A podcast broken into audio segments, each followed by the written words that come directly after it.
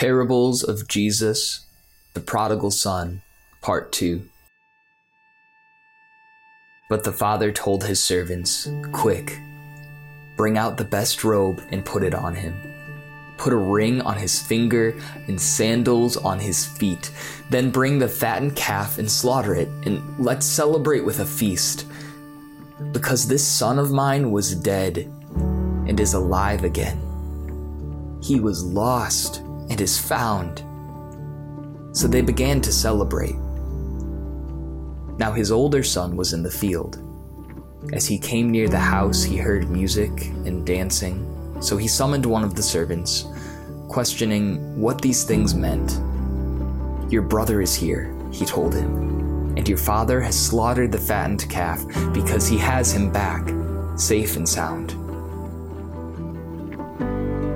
Then he became angry and didn't want to go in. So his father came out and pleaded with him. But he replied to his father, Look, I have been slaving many years for you, and I have never disobeyed your orders. Yet you never gave me a goat so that I could celebrate with my friends. But when this son of yours came, who has devoured your assets with prostitutes, you slaughtered the fattened calf for him. Son, he said to him, You are always with me, and everything I have is yours.